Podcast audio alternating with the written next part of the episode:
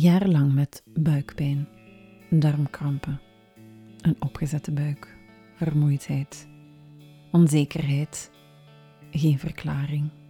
Voor 10 à 15 procent van de Belgische bevolking is het een dagdagelijkse realiteit. Hoewel deze aandoening niet levensbedreigend is, beïnvloedt ze de kwaliteit van leven ingrijpend. Jarenlang werd gedacht dat deze klachten, omdat er zo moeilijk of mogelijk geen verklaring voor te vinden was, tussen de oren zaten. Gelukkig komt daar nu verandering in. Het onderzoek van professor gastro-enterologie Guy Boekstaans, verbonden aan de KU Leuven, zorgde recent voor een doorbraak. Guy Boekstaans, wat is prikkelbare darmsyndroom nu eigenlijk precies?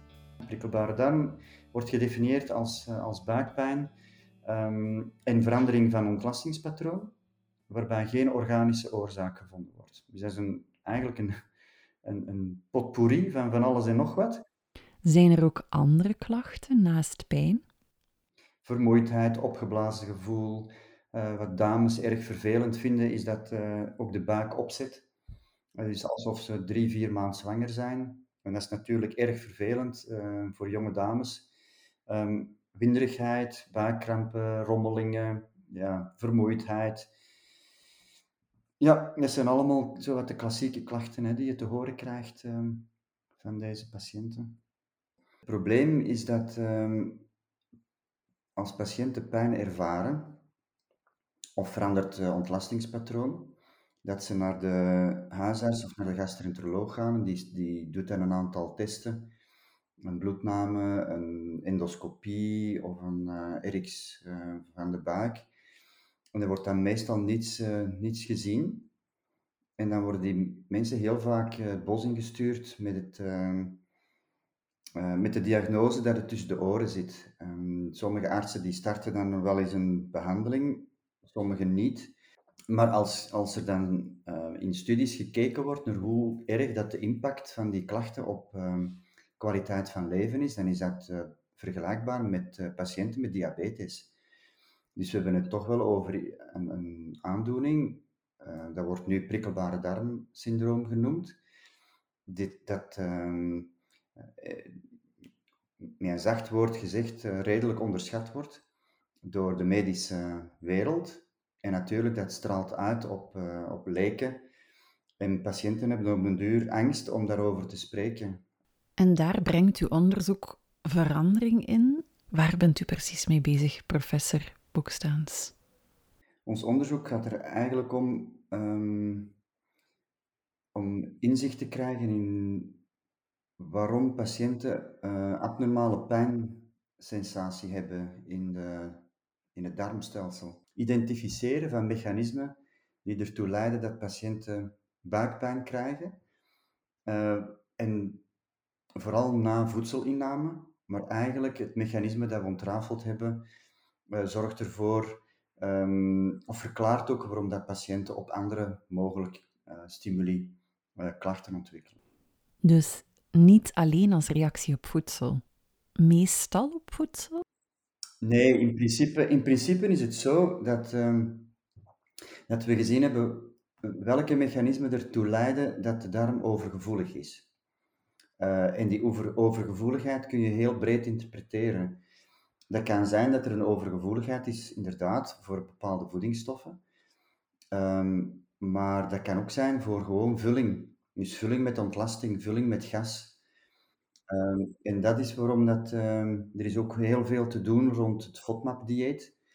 En het FODMAP-dieet is een dieet waarbij dat er bepaalde uh, suikers uit de voeding worden weggelaten uh, suikers die wij als mens niet goed kunnen verteren.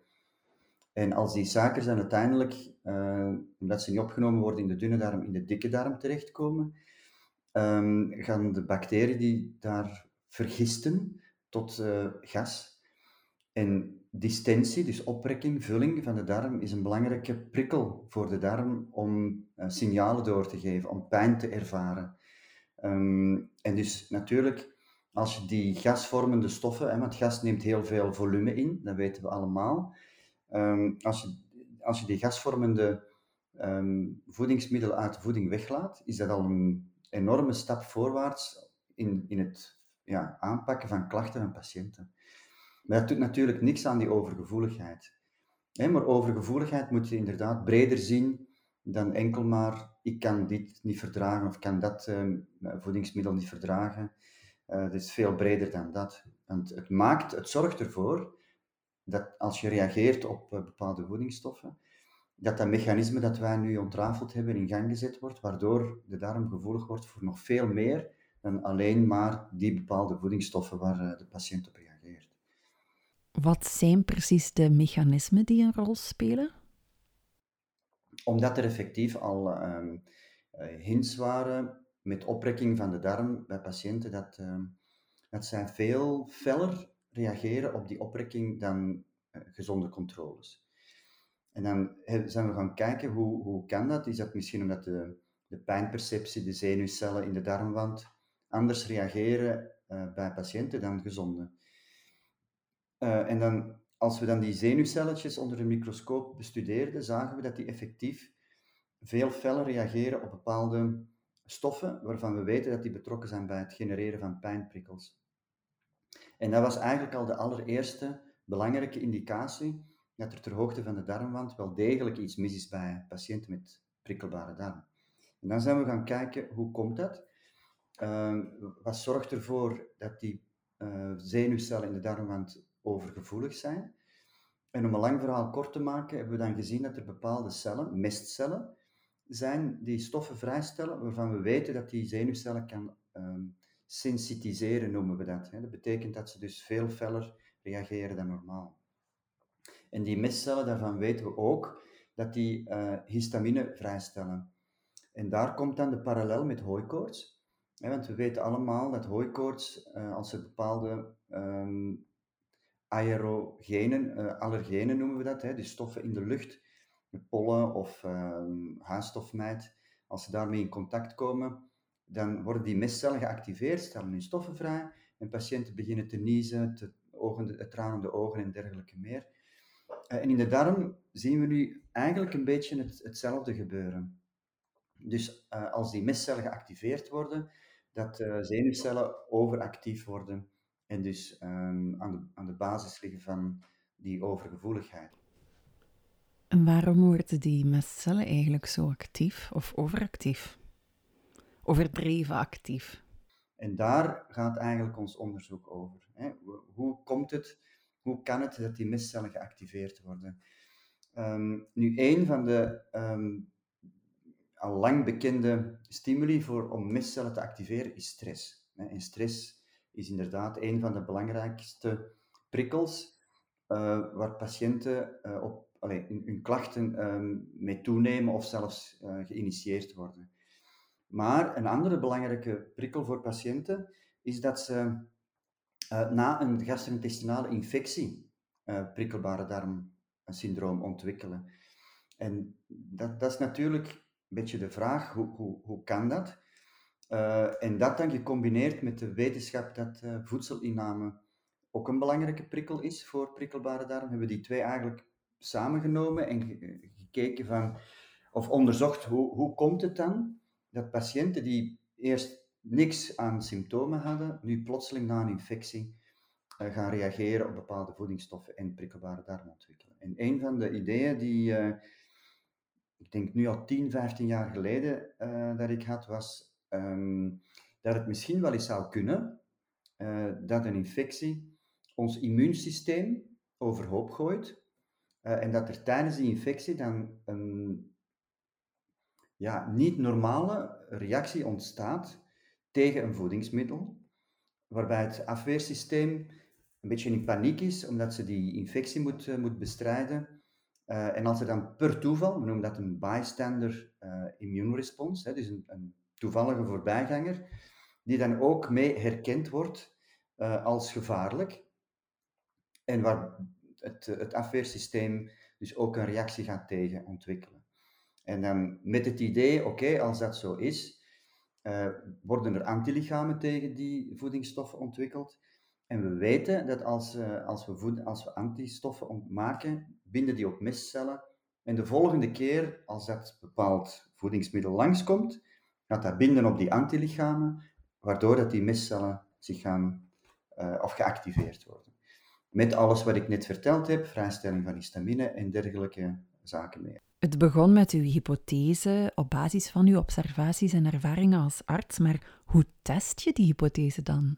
Is ooit een, um, een, een hoe noemen we dat, een outbreak geweest in uh, Hemixem. Dat is nu al ook tien jaar geleden, denk ik. Waarbij drinkwater vergiftigd eh, of, of gecontamineerd is geweest met slootwater. Dus um, er was een brand geweest en de brandweer had um, slootwater uh, gebruikt om de brand te blussen. Maar een, een of andere klep verkeerd uh, of niet gesloten, waardoor dat ja, uiteindelijk er ook een deel van dat slootwater in, in, de, in het drinkwater is terechtgekomen. En er zijn dus duizenden mensen echt besmet geworden met bacteriën uit dat slootwater. Um, en die hebben, een deel daarvan heeft prikkelbare darm uh, ontwikkeld.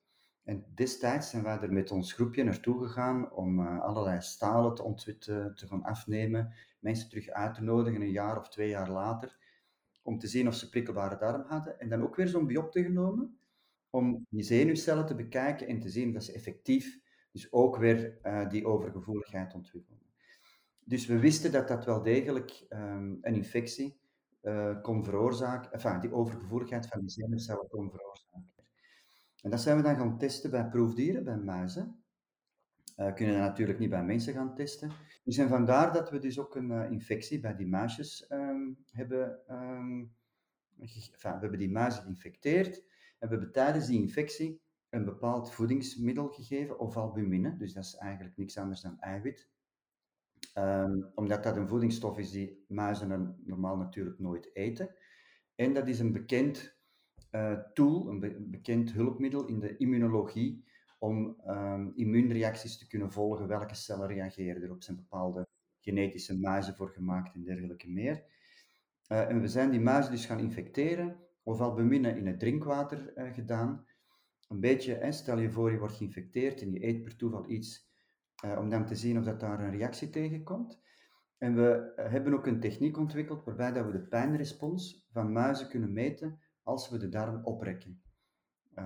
Hè, dus dan muisjes, als die pijn hebben, trekken die hun uh, buikwandspieren samen. En dan kunnen we dan het EMG, dus het, het, elektrische signaal van die spieren, kunnen we meten. En dat is een maat voor buikpijn bij die muisjes. Um, dat doen we allemaal heel voorzichtig, heel gecontroleerd. Ehm, dus dat, dat uh, wordt allemaal ethisch goed, goed uh, gecontroleerd.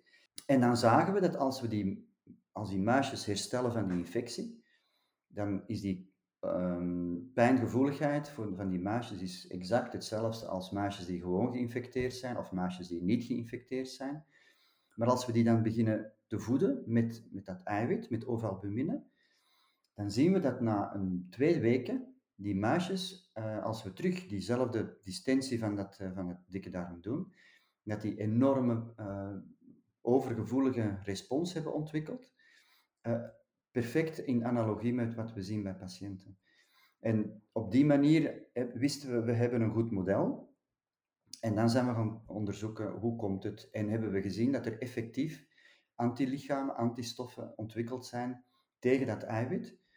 Um, en als we die vorming van die antilichamen blokkeren, dan hebben die maasjes geen buikpijn meer. Dus we hebben op die, en als we antihistaminica geven, hè, dus het, um, een, een, stof die het effect van histamine blokkeert, hebben die maasjes geen buikpijn meer.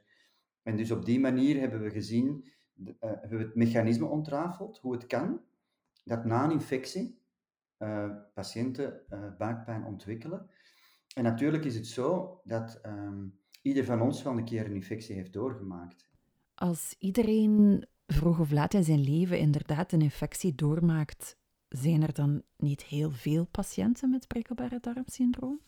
Uh, we hebben gezien dat, het, dat dat sterk afhangt van uh, je immunogenetische achtergrond. Dat betekent uh, hoe je afweersysteem is opgebouwd. En we zien dat patiënten die een soort allergische aanleg hebben, dus patiënten die hooikoorts hebben, die uh, eczeem hebben, die astma hebben. Dus we noemen dat een atopische achtergrond. Dat die meer kans hebben om prikkelbare darmsyndroom te ontwikkelen. En dat zagen we ook bij muisjes. Als we muizen bepaalde muizenstam gebruiken, uh, dan ontwikkelen die wel of niet het fenotype, dus het, de, pijn, de abnormale pijnrespons uh, die wij zien bij een bepaalde stam. Dus het, het klopt allemaal wel redelijk goed met wat we, wat we bij patiënten zien. Maar u had het niet alleen over een infectie, maar ook stress als uitlokkende factor kan een oorzaak zijn. Uh, als ik patiënten zie met prikkelbare darm en ik vraag hoe is het begonnen, dan is het heel vaak dat ze ja, ofwel na een burn-out ofwel na een heel uh, intensieve periode van stress. Dus dat klopt perfect ook weer met, uh, met wat we met ons proefdiermodel hebben, hebben gezien. En omdat stress dan ook zo'n belangrijke prikkel is voor uh, prikkelbare darm, hebben we exact dezelfde oefening gedaan. in plaats van een infectie te geven, om die muisjes een tiental dagen te stressen. Dat is gewoon door muisjes op een pedestal te zetten, omgeven van, met, met water. Dus zitten ze eventjes op een, een verhoogje te midden van water. En dat is een stressor voor die, voor die diertjes. En als we dat een uurtje doen gedurende tien dagen, dat is een, dat is een stressor. En als we dan tegelijkertijd die diertjes uh, weer ofwel beminnen, dus dat eiwit in hun voeding doen, in, in hun drinkwater doen, en ze laten herstellen, en ze dan een paar weken later terug dat eiwit beginnen geven, hebben we exact hetzelfde als met een infectie. En dus dat klopt dan ook weer met de kliniek. Ja, en dat het dan ook allemaal klopt, dat de hypotheses en de bevindingen zo goed overeenkomen. Er zal natuurlijk ook heel wat onderzoek aan vooraf zijn gegaan. Ja, dat is tien jaar werk wat ik nu verteld heb. Ja. En als ik u goed beluister, dan is er dus wel degelijk in het lichaam van een patiënt iets te zien om prikkelbare darm te kunnen diagnosticeren? Om daar een, om daar een test op, te, op los te laten, um, dat is nog een. Ja. De verschillen, de, de, de afwijkingen die we zien, zijn heel subtiel. Te zeggen, daar heb je een microscoop voor nodig. Um, en je kan natuurlijk niet uh, bij elke patiënt een biopt gaan plukken uh, en dan on, want dat zijn heel gecompliceerde experimenten die um, heel veel, ja, heel fijne uh, manipulatie vergen, hoogtechnologische apparatuur. Dus dat, dat kun je niet zomaar even snel um, als diagnostische test gaan, gaan doen.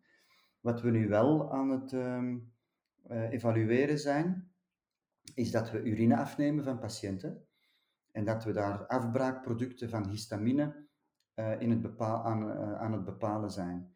Met het idee dat als het klopt, hè, dat histamine zo'n belangrijke um, stof is in, in het ziekteproces, kunnen we dan in de urine geen afbraakproducten terugvinden die voorspellen of patiënten gaan reageren of niet op een behandeling met antihistaminica.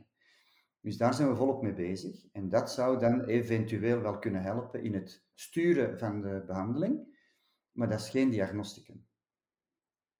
Dus de diagnose wordt eigenlijk puur gesteld op uh, ja, het symptoompatroon uh, en het afwezig zijn van alarm, alarmsymptomen, noemen we dat. Hè. Dus mensen die plots veel uh, of bloedverlies hebben of gewichtsverlies, ja, dan, dan moet er natuurlijk aan andere zaken denken.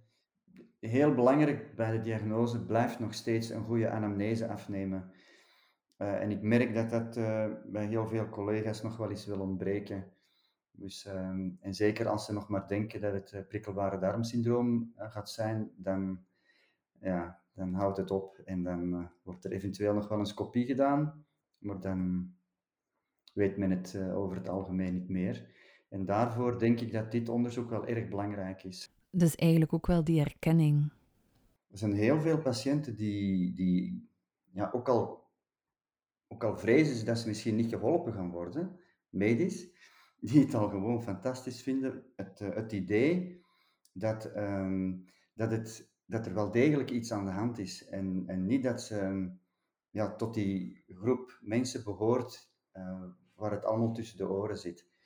En uh, dat is denk ik ook wel een belangrijk aspect um, wat ik belangrijk vind aan mijn onderzoek, is dat um, Um, dat het niet alleen de, de, de opening biedt aan mensen om, om echt beter te worden, maar dat ze zich ook ja, niet weggezet uh, voelen als zijnde um, zo zot als, als een achterdeur, zeg maar, in Antwerpen. Ik, ik heb u uitgelegd dat, uh, dat stress, dat systeem, wat wij nu, enfin, dat mechanisme dat wij nu uh, gevonden of ontrafeld hebben, ook perfect in gang gezet kan worden door stress. Hè? Dus stress is, een, is, is zonder, zonder enige twijfel een belangrijke component in, in, het, uh, in het ziektebeeld, in het ziektemechanisme. Maar dat is iets helemaal anders dan ja, te zeggen, het zit, het zit tussen de oren, u beeldt het in. Uh, patiënten beelden zich dit echt niet in. Hè? Uh, en, en... Ja, want ik herinner mij toen ik in het middelbaar zat, en dat is nu toch ondertussen ook 15, 20 jaar geleden, mensen moeten er al eens over nadenken, dat er toen heel erg over spastisch kolon werd dat toegenoemd. Is dat hetzelfde? Ja, dat is hetzelfde. Hetzelfde, ja. Ja, dat dat toen heel erg in de sfeer zat van psychisch, psychische aandoening of, of, of psychologische verklaring. Ja, absoluut. Ja. Dat is een soort vicieuze cirkel, hè, of een neerwaartse spiraal waar je in terechtkomt. Um, en natuurlijk, als mensen op den duur um, tegen het depressieve aanlopen, ja, dan is, is het helemaal een uh, neerwaartse spiraal. En dan wordt het natuurlijk um, een heel ander verhaal. Wat kan een patiënt nu best doen die, die denkt dat hij prikkelbare darm heeft bij langdurige buikpijn, onverklaarbare klachten die blijven aanhouden? Naar mij komen en meedoen met ons onderzoek. Ik heb u gezegd dat 50% eh, beantwoordt aan de behandeling. We willen natuurlijk doodgraag um, ook nog die andere 50% uh, eh, kunnen behandelen. Dus we zijn nu op zoek naar die mechanismen die um, niet histamine um, gemedieerd zijn. Maar een patiënt die denkt van prikkelbare darmsyndroom te hebben, uiteraard moet eerst naar de huisarts gaan. Um, de, een, een, aantal zaken moeten uitgesloten worden. En, en, en dan, ja. Dus eigenlijk de boodschap blijft: doe vooral mee aan het onderzoek. Mijn trial nurses gaan dat niet graag horen. Die zijn nu al die zijn nu overstelpt, maar het, uh, het is een enorme boost voor het onderzoek. Dus um, um, ik ga absoluut uh, blijven promotie maken voor het onderzoek en blijven ja, vragen om patiënten in studieverband te, te behandelen eerder dan zomaar op in het wilde weg. Zou u zo ver durven gaan, professor Boekstaans, en, en zeggen dat iedereen die langere tijd met buikklachten loopt, andere klachten, inderdaad, er is onderzoek gedaan via de huisarts, eventueel endoscopie, er is niks dat daaruit komt, zouden die patiënten eigenlijk allemaal prikkelbare darmsyndroom hebben? Nou ja, ik denk dat die kans heel groot is. Hè? 10 tot 15 procent van de bevolking heeft, heeft prikkelbare darm. En ik denk dat dat alleen nog maar zal toenemen met, de, ja, als je ziet hoe, uh, hoe gestresseerd uh, onze, onze bevolking rondloopt, is, dat niet te verba is het niet verbazingwekkend hè, dat, of is het, niet, is het niet te verbazen dat ja, 10, 15 procent prikkelbare darm heeft.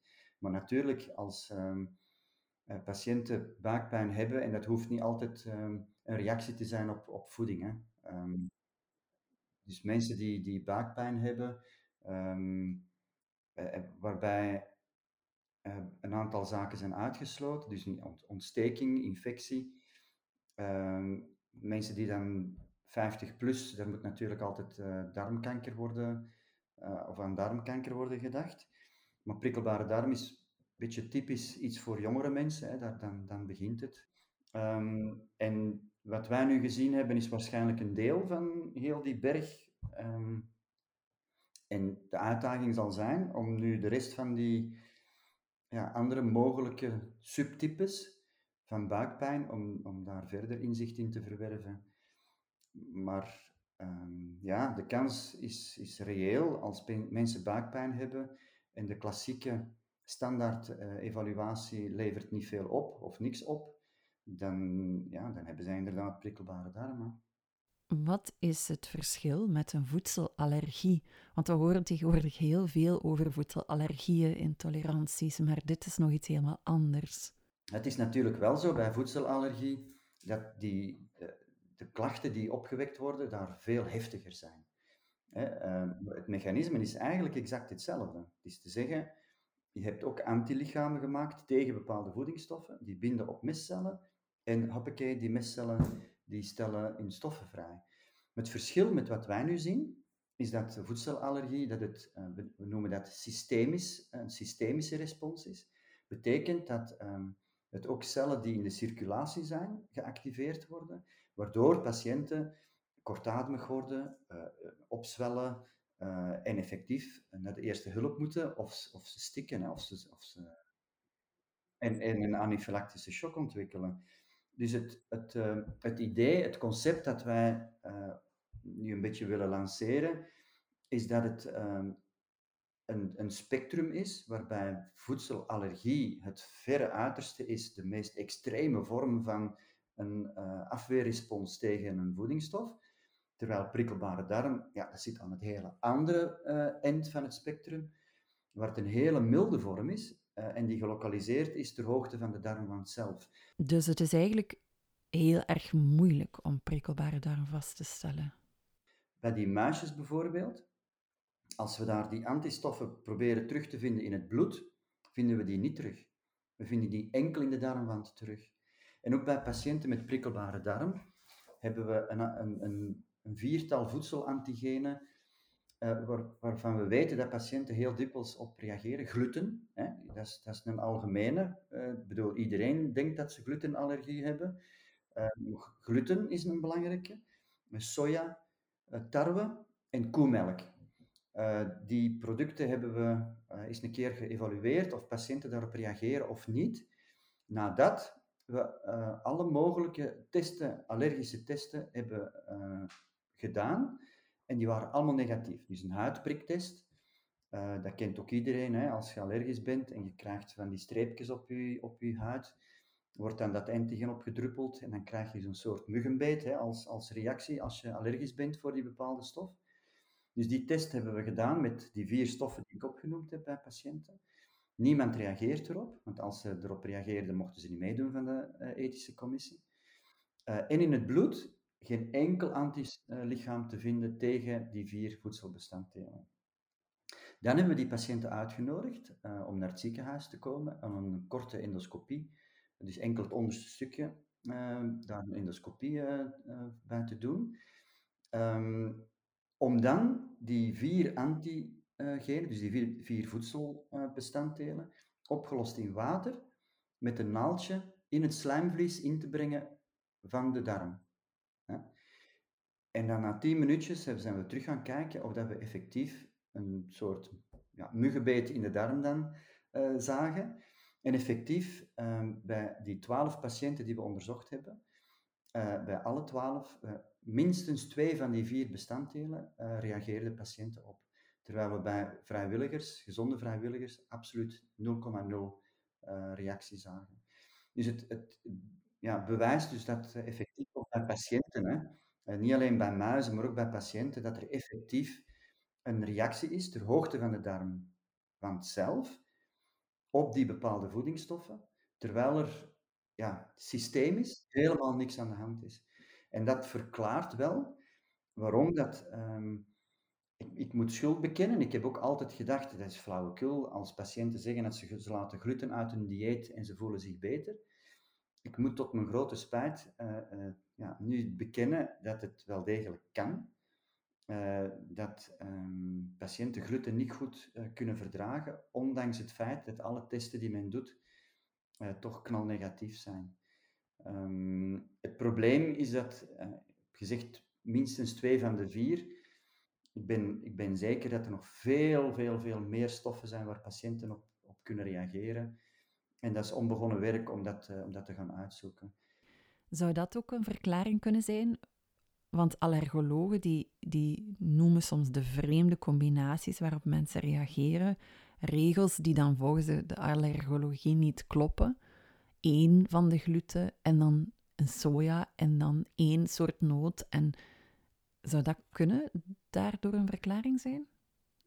Ja, ja ik, ik, we kunnen, ik heb nu de laatste paar jaar, vraag ik dat meer na hè, bij patiënten. Um, of, of ze bepaalde voedingsstoffen kunnen aanwijzen waarbij ze klachten op ontwikkelen. Er is echt geen pijl op te trekken. Dat is een, dat is een, een, ja, een allegaartje van, van alles en nog wat. Eh, en dat verschilt van patiënt tot patiënt. En de, de ene keer uh, reageren ze er wel op, de andere keer reageren ze er niet op. Dus er is echt uh, is geen, geen lijn in te trekken. Kan het voor een patiënt in afwachting van een diagnose of in afwachting van een behandeling interessant zijn om alvast voedingsstoffen te elimineren? Elimineren, ik, ik heb u verteld over die FODMAPs, hè? dus over die suikers die uh, in voedingsmiddelen zitten die wij niet kunnen verteren als, als mens. Um, je, je kunt het FODMAP-dieet volgen. Um, dus er, er, zijn diëtisten die zich uh, daarin gespecialiseerd hebben. Uh, dat, is, dat is een effectieve behandeling, voor een deel van de patiënten ook. Um, om de reden die ik u verteld heb. je vermijdt die gasvorming en distensie van de darm, waarvoor de darm supergevoelig is. Um, maar dat dieet is erg streng en heel veel patiënten vinden dat redelijk heavy om te volgen, omdat dat sociaal niet altijd even haalbaar is. Um, en vandaar dat ik mijn patiënten in eerste instantie um, het advies geef om een, ja, een beetje de light versie van het FODMAP-dieet. En dat zijn eigenlijk dingen die al eeuwen bekend zijn in de volksmond. Stoffen die veel winderigheid geven, of voedingsstoffen die veel winderigheid geven. Ja, dat zijn uien, knoflook, uh, peulvruchten, dus erwten, bonen uh, en koolsoorten. Broccoli, bloemkool, uh, de kool, rode kool. Dus als patiënten dat al minderen tot weglaten uit de voeding, dan merk, merken ze al gelijk dat, er, dat ze veel minder last gaan hebben. Um, dus in principe is de behandeling een combinatie van let op je dieet en um, als dat niet voldoende is, dan is de volgende stap, uh, ofwel spasmoditica noemen we dat dan. Dat is zo uh, Buscopan-achtige middelen. Uh, en als, dat, als die combinatie niet goed onvoldoende is, dan is de volgende stap de antihistaminica. Dat is een beetje de, de, moet ik het zeggen, het, um, de strategie, ja, de strategie die, eh, die we volgen. Um, maar voeding is effectief een belangrijke component in, het, in de behandeling. Absoluut. Maar dat is nog iets anders dan um, heel de tijd met voeding bezig zijn en continu denken: ik mag dit niet eten of ik mag dat niet eten. Wat zijn de effecten van de behandeling die u tot nu toe heeft kunnen vaststellen? Als we patiënten behandelen met uh, antihistaminica, um, dat niet alle patiënten reageren erop. Dat zou een beetje, dan zou het helemaal geweldig zijn. Dan zouden we zonder job zitten. Dus het is goed dat we nog verder kunnen zoeken naar de, de andere mogelijke oorzaken.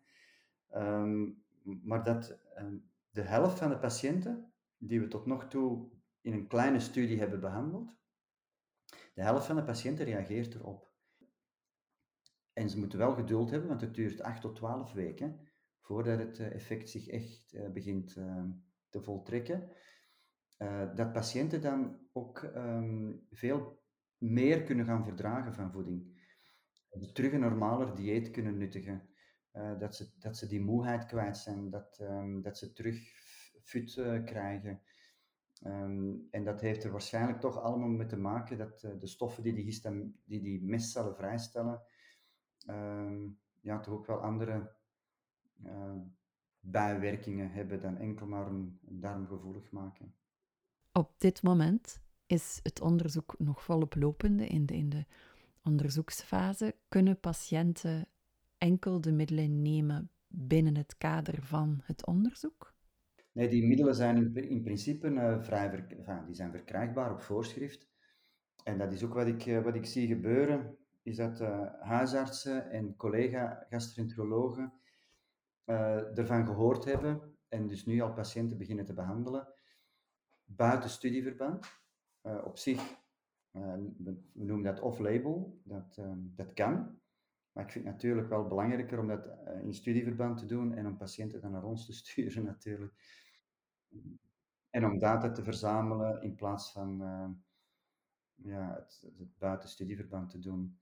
Ik denk dat dat ehm, eerst op een degelijke wetenschappelijke manier moet aangetoond worden voor het ja, in de praktijk kan toegepast worden. Maar zwart, dat, uh, dat, is niet, dat kan je niet tegenhouden natuurlijk. Hè. Wat moet er nog veranderen volgens u in, in de medische wereld? Weten huisartsen genoeg wanneer een patiënt bij hen terechtkomt? Wel, nee. Uh, maar het, het, het gonst wel, gelukkig. Dus er is heel veel publiciteit uh, rond ons onderzoek ge, ge, gekomen. Um, dus ook de interesse van, van uw kant uh, is leuk, en, maar is niet alleen leuk voor het onderzoek, maar ik denk dat het belangrijk is dat het uitgedragen wordt naar patiënten, uiteraard, maar zeker ook naar, naar artsen toe.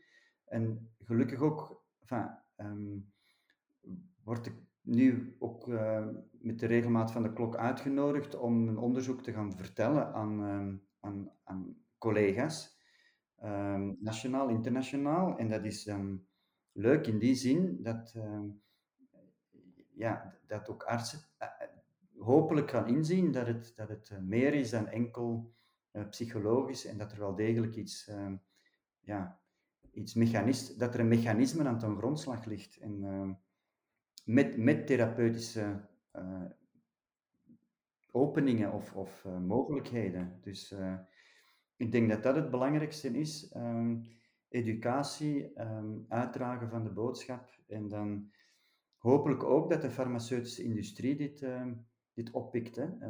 en dat is ook wel het geval. Ze, ze zien dat ook. ze willen weten wat we gedaan hebben.